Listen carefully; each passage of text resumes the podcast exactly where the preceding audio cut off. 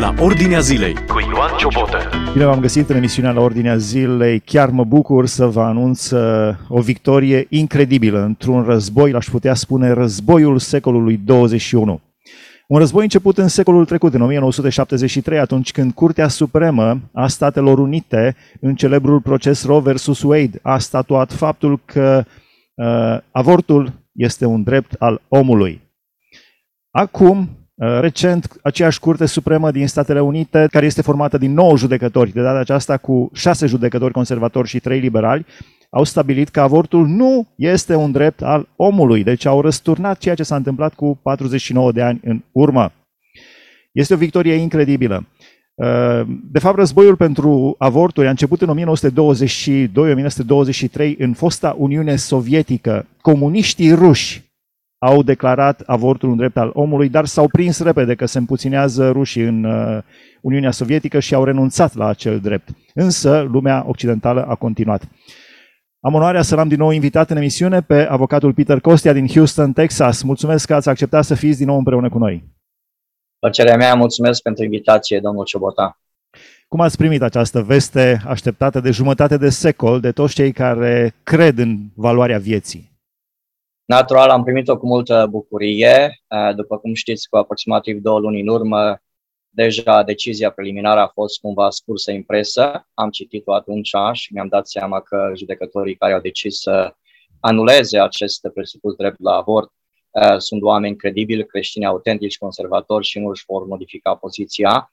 Eram nerădător să aflu exact ziua când se va emite decizia oficială și de obicei înspre finele lui uh, uh, lunii iunie, când se finalizează anul uh, judiciar, dacă vreți, începe în prima zi de luni din uh, octombrie, se termină în ultima zi din iunie în anul următor. Așa că așteptam cu nerăbdare în ultimele două săptămâni din luna iunie decizia oficială. Și iată că, într-adevăr, uh, vineri dimineața, când am deschis uh, știrile pe telefon, știrea zilei și de atunci a rămas ziua, scuzați a rămas știrea zilei în fiecare zi până chiar și aseară, știrea bună că în sfârșit după 50 de ani de bătălii acerbe din partea creștinilor, și a celor care iubesc pe Dumnezeu și copiii născuți, acel drept acordat, cum spuneați dumneavoastră, în 73 a fost, din fericire, abrogat.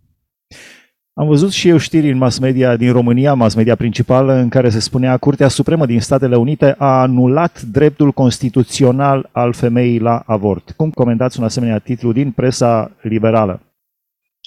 Este adevărat că în 73 uh, Tribunalul Suprem din Statele Unite, Statele Unite cu un vot de 7 la 2, dacă nu mă înșel, a, a recunoscut în Constituția Federală Americană existența unui drept la avort. Natural, uh, nici chiar în acel moment, uh, de fapt, Tribunalul Suprem nu era chiar sigur că există un drept la avort care îl poți recunoaște întemeiat pe Constituția Americană, pe simplul motiv că în Constituția Americană nu, se, nu există cuvântul avort. Deci, uh, cumva, judecătorii au interpretat Constituția, au privit în urmă la cu 200 de ani precedent uh, practicile privind avortul și copiii născuți în Marea Britanie și așa, din senin, din burtă, cum se spune în limba română, au născucit acest drept la avort uh, pretins uh, și fundamentat pe Constituția Americană. Deci am putea spune că, într-un sens, uh, acest headline, acest titlu de articol este într-o oarecare măsură accurate, adică corect, dar uh, în 73 este clar, aflăm acum după 50 de ani, că acel drept la avort de fapt nu exista în 73, nu a existat în 74, nu a existat niciodată prevăzut sau acordat de Constituția Americană. Deci, într-un sens, a fost corectată o eroare, a statement of law, cum se spune în limba engleză, o declarație privind legea și interpretarea Constituției eronată făcută în 73. Cum au primit uh, americanii de frunte, elitele din Statele Unite, cum au primit această decizie și mă gândeam la Nancy Pelosi, șefa democraților din Congresul Statelor Unite și chiar președintele Joe Biden, așa în glumă uh, spunând, mă gândeam oare n-au început să urle când au auzit vestea, să urle de, de supărare. Pe Nancy o cred în stare, să, pe Nancy Pelosi. Cum au primit elitele din Statele Unite vestea?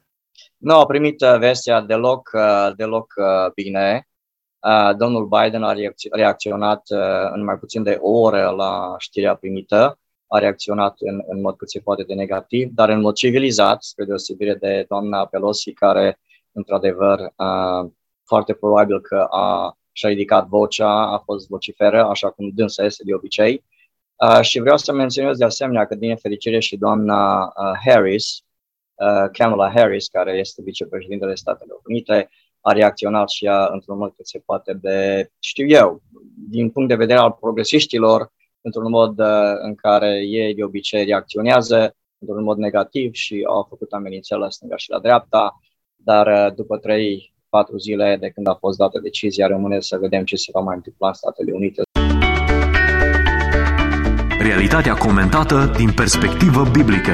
Asculți la Ordinea Zilei. Cum vedeți uh, rolul președintelui Donald Trump? Dânsul deocamdată a ieșit de pe scena istoriei, adică nu mai are un rol important. Însă a avut, cum să zic, șansa să numească, cred că, trei judecători la Curtea Constituțională, toți trei conservatori. Nu știu dacă a mai fost un președinte în istoria Statelor Unite care să schimbe trei judecători din cei nouă.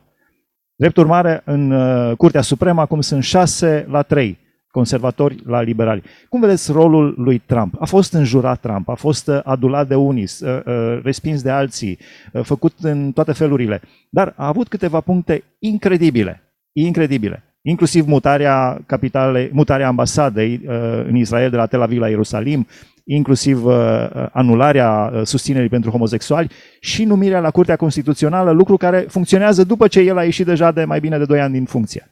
Într-adevăr, trebuie să recunoaștem că domnul Trump a avut un rol indirect, dar un rol extraordinar privind această decizie, deoarece, cum spuneați dumneavoastră, dânsul a appointed, a desemnat în Curtea Supremă a Statelor Unite trei judecători într-o perioadă de patru ani, este un, un scor extraordinar, chiar aseară am făcut puțin research, puțin studiu și din câte înțeleg eu, domnul Nixon în, 1900, în anii 70, mi se pare, el a avut un mandat și jumătate, în 5-6 ani a numit patru judecători în Tribunalul Suprem al Statelor Unite.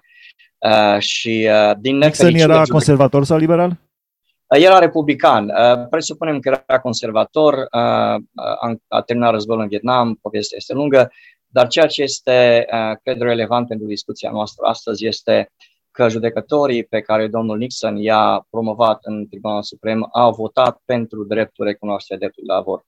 După 50 de ani, uh, un alt, uh, nu 50 de ani, după 45 de ani, un alt președinte, domnul Trump, ajunge președintele Statelor Unite.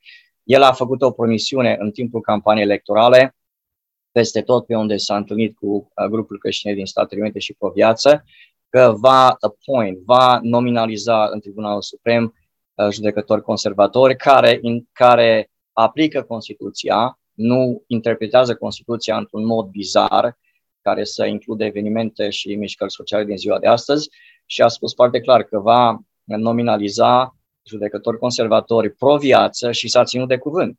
Și un alt lucru care trebuie să-l apreciem la domnul Trump este că a făcut liste pe care le-a publicat deja înainte, cu mult timp înainte de a face decizia finală și spunea că lista aceasta am 15-20 de judecători în caz că apare a vacancy, o vacanță, un loc disponibil în Tribunalul Suprem, voi alege pe cineva din lista aceasta. Deci totul a fost transparent, s-a știut dinainte și rugăciunile sfinților a creștinilor au fost ascultate și Dumnezeu a dat oportunitatea acestui om pe care într-adevăr mulți îl îl, îl vorbesc de rău, uh, să uh, pună trei judecători în Tribunalul Suprem și să aducă această schimbare fundamentală în direcția, a spune valorică a Americii.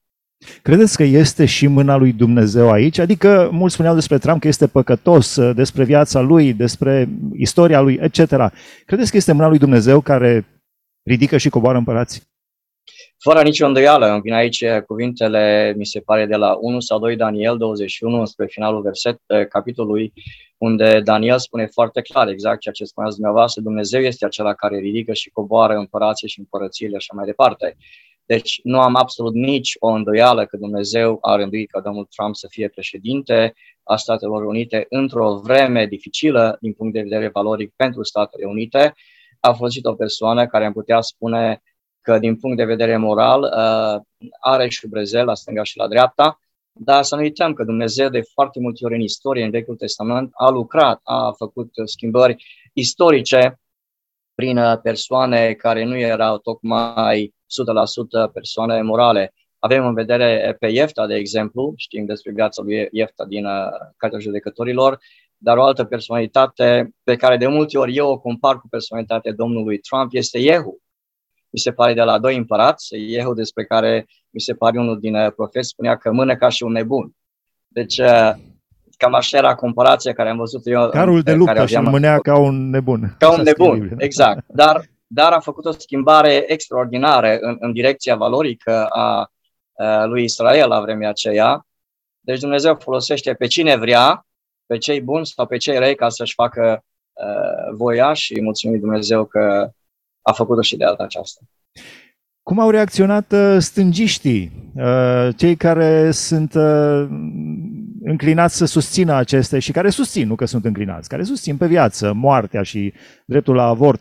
Știu că inclusiv din Curtea Supremă, cei trei care au votat împotriva anulării dreptului la avort s-au declarat, s-au dezis de ceilalți colegi ai lor, deci au creat așa o, o, o ruptură clară între judecătorii din Curtea Supremă. Deci cum au reacționat stânga și seculariștii? Deci reacția lor a fost cât se poate de negativă și asta ne puteam aștepta. Un lucru însă care uh, m-a surprins, domnul Cebota, este am citit anumite comentarii făcute de profesori de drept cu reputație națională și internațională, care sunt, într-adevăr, politic vorbind, sunt de stânga.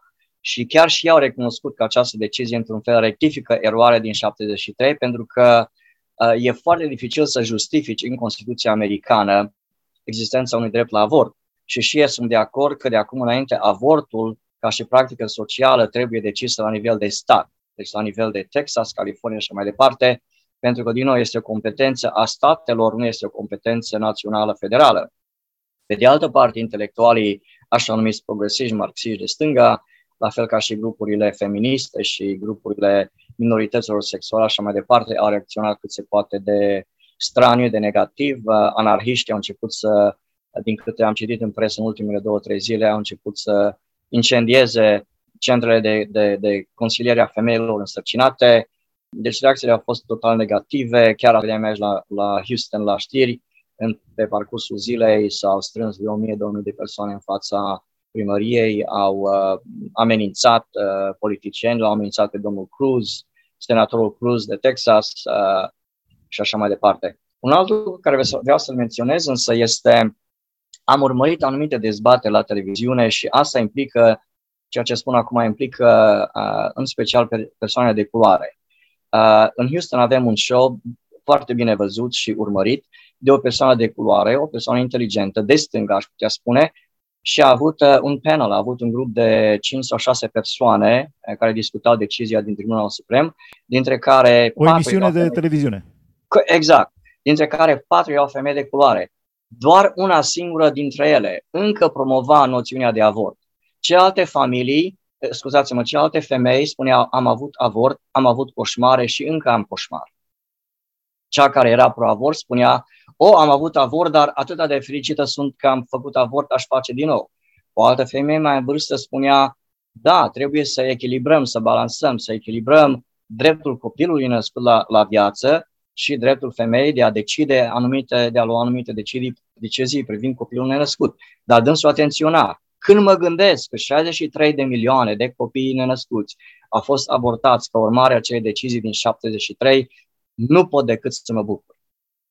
Deci și oamenii ăștia mai numiți progresiști încep parcă să-și vină în fire, să-și dea seama că trebuie să începem o dezbatere națională, care aș vrea să văd și în România, privind avortul pentru că sunt efecte negative pentru uh, femeile însărcinate, pentru societate și așa mai departe. Asculți la Ordinea Zilei. Da, este într-adevăr dureros. Uh, credeți că s-ar putea, uh, dacă se va schimba componența Curții Constituționale pe viitor, să se, din nou să se statueze un drept la avort al femeilor? Cum merg lucrurile? Sau nu se poate intui deocamdată? De, da, este greu de spus pentru moment, dar putem specula așa cum s-a speculat în anii 60. Eh, naturală, stânga progresistă, așa numită, se va mobiliza în următorii 2-3 ani și următoarele alegeri prezidențiale să asigure un președinte progresist la Casa Albă care să desemneze uh, judecătorii progresiști, neomarxiști, de stânga în Tribunalul Suprem. Nu cred însă că în următorii 5, 10, 15 ani, poate chiar 20 de ani, decizia dată vineri va fi amenințată. Nu cred că se va, că Tribunalul Suprem va lua din nou un alt caz similar, prin care să decreteze din nou un drept la avort în Constituția Americană. Cred că în următorii 5-10 ani lucrurile se vor limpezi în Statele Unite în sensul că se va produce această practică nouă, în sensul că avortul va fi decis la nivel legislativ, la nivel uh, de stat și cred că în final Tribunalul Suprem va spune problema trebuie rezolvată la nivel de state, nu la nivel federal. Deja s-a întâmplat până acum. Știu că se spunea orice imperiu care pune răul la rang de bine, în medie în 60 de ani, dispare de pe scena istoriei. Ei, în Statele Unite, înainte de a se împlini 60 de ani de la, și este, cred că evident pentru toată lumea, că în momentul când statuezi un drept la avort, pui răul la rang de bine, în lege. E, uh, n-au trecut 60 de ani, au trecut doar 49 și s-a anulat acea uh, decizie. Uh, ar putea fi aceasta o șansă pentru America? Și mă refer inclusiv din punct de vedere, și spuneați dumneavoastră foarte bine, ați observat, cât timp America a lăsat garda moralității jos, a pierdut inclusiv războaie. Felicitări pentru acele postări. Deci credeți că există o șansă pentru America din punct de vedere economic, moral, social, chiar și militar? Cred că da, chiar mă gândeam exact la subiectul acesta în ultimele 24-48 de ore și chiar mă rugam lui Dumnezeu ca să aduc o trezire spirituală în America și uh, natural nu sunt profet, dar am o presimțire și vă rog să urmăriți cu atenție următorii 2-3 ani în America, cred că veți vedea o trezire spirituală sau o semi-trezire spirituală în America, deoarece ceea ce s-a produs vineri a fost rezultatul unei treziri spirituale în grupurile catolice și evanghelice oamenii au zis am ajuns prea departe, trebuie să ne, să ne, să ne punem înaintea lui Dumnezeu un sac și cenușe, să ne pocăim, să ne rugăm pentru America. Deci este o temă de rugăciune constantă și a fost de vreme de 30-40 de ani de când eu fac parte din grupuri de rugăciune aici în Statele Unite. Deci, cred că această decizie, care va fi comentată pozitiv astăzi și sărbătorită în Bisericile Americii, cred că va duce la o trezire spirituală, poate nu una uh, similară sau identică cu cea din anii din secolul XVIII, dar totuși o lezie spirituală care în timp cred că va duce și la abrogarea așa numitului drept la căsătorie între persoane de același sex. Uh, în următorii 50 ani depinde de cum vor evolua lucrurile în Tribunalul Suprem. Dar ca să răspund întrebării dumneavoastră, cred că Dumnezeu dă Americii încă o șansă. Ceea ce s-a petrecut în America pe 24 iunie, de fapt, deja a cauzat o reacție, o revoluție, dacă vreți, uh, mondială. Am văzut reacțiile celor din Europa, a domnului Macron, a domnului Johnson în Marea Britanie, a doamnei uh, Ursula Van Leyen și așa mai departe. Și a premierului Canadei, Justin Trudeau. Care Corect, Trudeau, exact. Deci e clar că acest, dacă vreți, război spiritual, cultural care s-a produs în America în ultimii 50 de ani sau cam așa ceva, se va extinde la nivel global și cred că țările sărace sau țările în dezvoltare care până acum au luptat din răsputeri să nu fie constrânse să legifereze avort cu țările lor, cred că acum vor arăta înspre Statele Unite și vor spune nu puteți să ne solicitați un drept la avort în țările noastre, pentru că, uite, Tribunalul Suprem din Statele Unite cu un vot de 6 la 3, deci nu 5 la, nu pe margine, la muchie, cum se spune în limba română, Uh, deci, cred că această decizie va avea un impact uh, extraordinar în restul lumii. Mă rog pentru aceasta și cred că va fi o realitate. Da, și eu îmi doresc o trezire spirituală și în Europa, și la Paris, și la Londra, și la Berlin, și la București, și în uh, Rusia, și în Japonia, și în China, și în toată lumea, și în America. Da, mărturisesc că nu prea am credință, dar mă rog pentru acest lucru. Dumnezeu să aducă o trezire spirituală. Spuneați despre drepturile homosexualilor și mi-am un comentariu unul dintre judecătorii Curții Supreme din Statele Unite, judecătorul Clarence, care este, mi se pare, din 1991, este în Curtea Supremă, uh, vorbea chiar despre acest subiect că uh, s-ar putea anula, credeți că s-ar putea anula și drepturile la căsătorii homosexuale? Drepturi. Ce drepturi? Nu, cum poate să existe un drept la o căsătorie homosexuală? Credeți că s-ar putea alătur, uh, uh, anula și acele drepturi? Sau drepturile la uh, transgender să-și facă operație de schimbare de sex pe bani publici? Sau lucrurile acestea s-ar putea include în același pachet cu avorturile? Fără îndoială, ca și om legii care uh, studiez legea de foarte mult timp și practic de uh, 10 ani, cred că aici s-a deschis o portiță, s-a spart gheața și cred că vom ajunge la punctul în care căsătoriile homosexuale vor fi abrogate în Statele Unite de Tribunalul Suprem. Uh, intuiția mea este... Doamne pe... ajută, Doamne ajută! Da, de acord. Deci, într-adevăr, am citit decizia concurentă, adică de agreare a domnului Thomas, Clarence Thomas, de care vorbeați, un judecător catolic, practicant, creștin practicant, o persoană de culoare, un om extraordinar, creștin autentic, și dânsul într-adevăr menționa în, deci, în decizia, în comentarea dânsului, că este decizia dată privind căsătorile homosexuale ar trebui considerată ca fiind ilegală, care a fost dată în iunie 2015, deoarece, din nou, nu poți interpreta Constituția Statelor Unite ca uh, acordând unor, la doi bărbați sau două femei dreptul de a se căsători.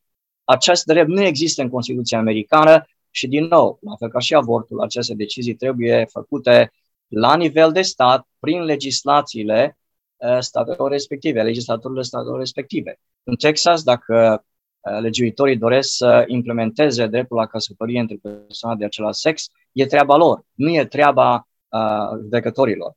Există o noțiune în drept care, din nefericire, nu mai este respectată atât de mult cât ar trebui, și anume judicial abstention, adică abstinența judiciară. În sensul că trebuie să înțelegem, uh, uh, dragi ascultători, nu oricare ceartă sau neînțelegere între oameni poate fi rezolvată în tribunal. Ele pot fi rezolvate la nivel legislativ, prin legile care sunt dat, date, iar rostul tribunalului este doar să interpreteze acele legi, acele legi în lumina motivației enunțată atunci când a fost promulgată legea. Deci, la fel, privind deciziile uh, homosexualilor și celelalte pe care le-ați menționat, drepturile persoanelor uh, transgender și așa mai departe, nu sunt de competența uh, tribunalelor, mi-a spus uh, domnul uh, Thomas, sunt de competența legiuitorilor. Cum spunea și domnul uh, Scalia, un alt uh, judecător extraordinar. Dragilor, uh, dacă vreți căsătorii homosexuale, duceți-vă la legiuitorii voștri, bateți la ușă, solicitați. Nu bateți la ușa mea pentru că nu am dreptul să, n-am autoritatea să decid lucrul ăsta. Realitatea din jur cu scriptura deschisă. Ascultă la Ordinea Zilei. La final, uh, mi-amintesc când a fost referendumul pentru familie în 2018 în România și vorbeam cu un, uh, o persoană din, uh, care se opunea referendumului și care susținea familiile homosexuale și îi dădeam exemple din Europa Occidentală și într-un fel m-a închis cu răspunsul lui, spunea, ok, și care e problema? De exemplu, au fost țări care au legalizat eutanasia, moartea la cerere, au legalizat homosexualitatea, Danemarca sau Olanda, nu mai știu care a fost prima. Uh, uite, au fost și nu s-a, n-a venit blestemul lui Dumnezeu, n-a venit, n-a căzut foc din cer peste țările respective, nu li s-a prăbușit economia, nu au fost invadate de alte țări. Uh, de ce zici tu că este așa de importantă chestia asta cu familia sau cu, în cazul nostru cu avortul și așa? Uh, aceeași întrebare vă pun și eu. Interesant că Dumnezeu nu a pedepsit cu foc din cer, Doamne ferește, țările care au legalizat avorturile. Uh, cum vedeți, cum privește, cum credeți că privește? Sunteți și un foarte bun profesionist în uh, avocatură, dar sunteți și un creștin care caută să-și trăiască viața de credință. Cum privește Dumnezeu la sângele acelor și de când a fost legalizate avorturile din anii 1920 până astăzi, aproximativ un miliard de pământeni de-a lungul și de-a latul pământului au fost uciși prin avort. Deci cel mai mare război al tuturor timpurilor. Cum privește Dumnezeu această situație? Da, mulțumesc. Răspunsul care vreau să vi-l dau este acela care ne-l dă de fapt Apostolul Pavel. El ne spune că Dumnezeu dă ploaie și peste cei buni și peste cei răi. Deci, atâta timp cât în cetate încă mai există oameni care îl caută pe Dumnezeu, Dumnezeu nu o să aplice pedeapsa capitală. Mă amintesc de Genesa, capitolul 19. Dumnezeu a îngăduit, a fost atât de îngăduitor cu Sodoma și Gomora, încât Dumnezeu a zis, ok, dacă găsesc în cetate, am uitat numărul exact, 6 sau 8 persoane. 10, 10, 10 persoane.